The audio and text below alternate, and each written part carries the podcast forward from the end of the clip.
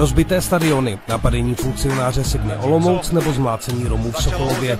Který klub má aktuálně v Česku ty nejagresivnější fanoušky?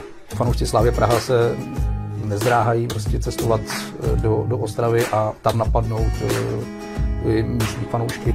Jsou takzvaní huliganci na opilce, kteří vyhledávají konflikt, nebo je to jinak? Dneska jsou to naprosto běžní lidi, jako jsme my, jako jste vy, jako jsem já, jako prostě jsou to vzdělaní lidi. Která věková skupina je nejhorší? Jak policie řeší konflikty na stadionech a kdo by měl být odpovědný za rasistické pokřiky?